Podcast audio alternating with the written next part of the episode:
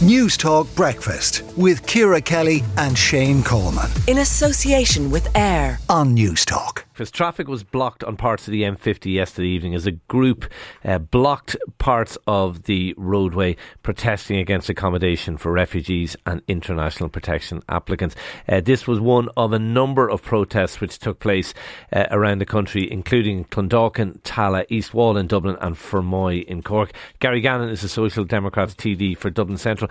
Gary, your your take on last night's protest? The numbers seem to be quite small in all of the protests. And that's the issue that I suppose we do want to get across. Will the protesters, and I'm, I'm bound to call them a protest, but we'll call it that for the sake of simplicity, I suppose.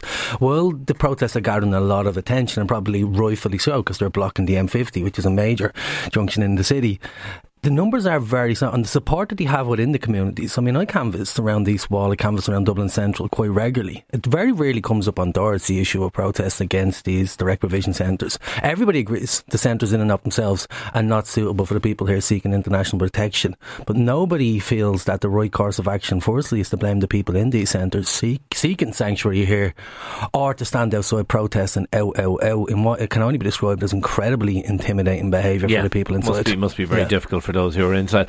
Is it your take that these protests are being manipulated by by people outside the area? Is that your take no, on it? Well, without question, there are people from outside the area who are coming in and creating scapegoats. This is being organised through Facebook groups and such and other platforms.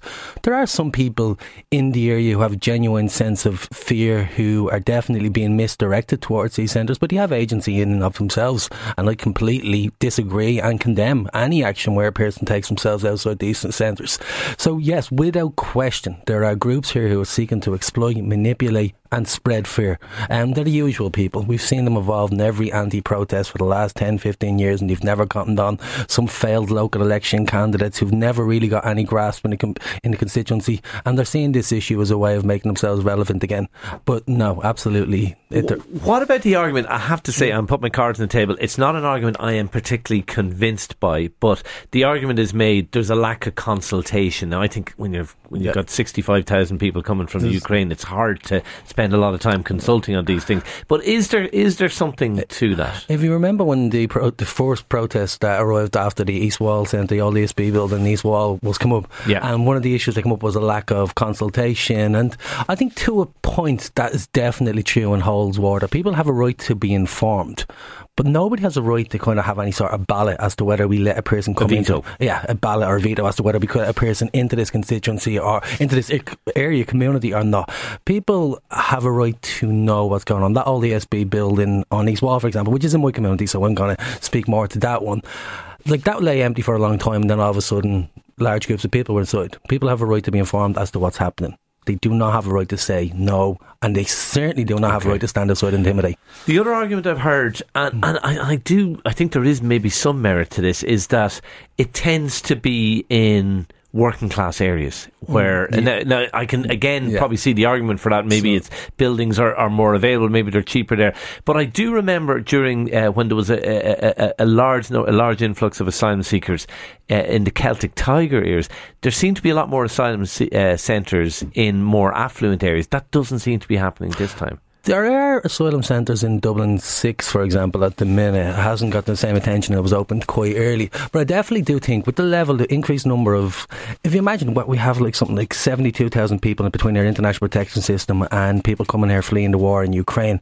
This time last year, less than 12 months ago, at least 80% of those people had absolutely no concept that 12 months on they'd be uh, sitting in a, a hotel in Ballymun or in Fermoy or in a, an old ESB building. So we have to take into consideration the large volume of people who've arrived really quickly, and we have to provide for. So I think, and I'm, I think the government have a job of work to do in terms of providing adequate care and housing and um, comfort to people who've come here, and they're failing on that. But I do appreciate the fact that the system has been stretched massively by a tactic of Vladimir Putin, who was weaponizing refugees yeah. and using this to spread dissent amongst Europe and the peoples of Europe. And it's a tactic. Uh, uh, is it a tactic that you're worried may gain traction in 2023? Oh yeah, of course we always have to be worried about this. And if you think about the housing crisis, the healthcare crisis, the rise of kind of a more populist rhetoric, yeah, I, I, think we need to keep an eye on this. These protests are not as big as they're giving themselves the impression that they are. By no means, they're certainly not widely supported. But we do have to keep on top of this, and I think we do have a job of work to do to talk to people in a compassionate way, listen to their fears, but then also push back and address them. Those issues that are being raised around unvetted men, or Ireland is full, or even language like men of fighting age, I think all of us have a job of work to do to firstly explain why that not necessarily is the case, listen to people, but then push back and give it a proper explanation. And be compassionate in the first instance, but don't equivocate. Okay, we will leave it there. Gary Gannon, Social Democrats TD for Dublin Central. Thanks indeed for coming into us this morning. Let us know what you think. 53106 at a cost of 30 cent. Newstalk Breakfast with Ciara Kelly and Shane Coleman. In association with AIR. Weekday mornings at 7 on Newstalk.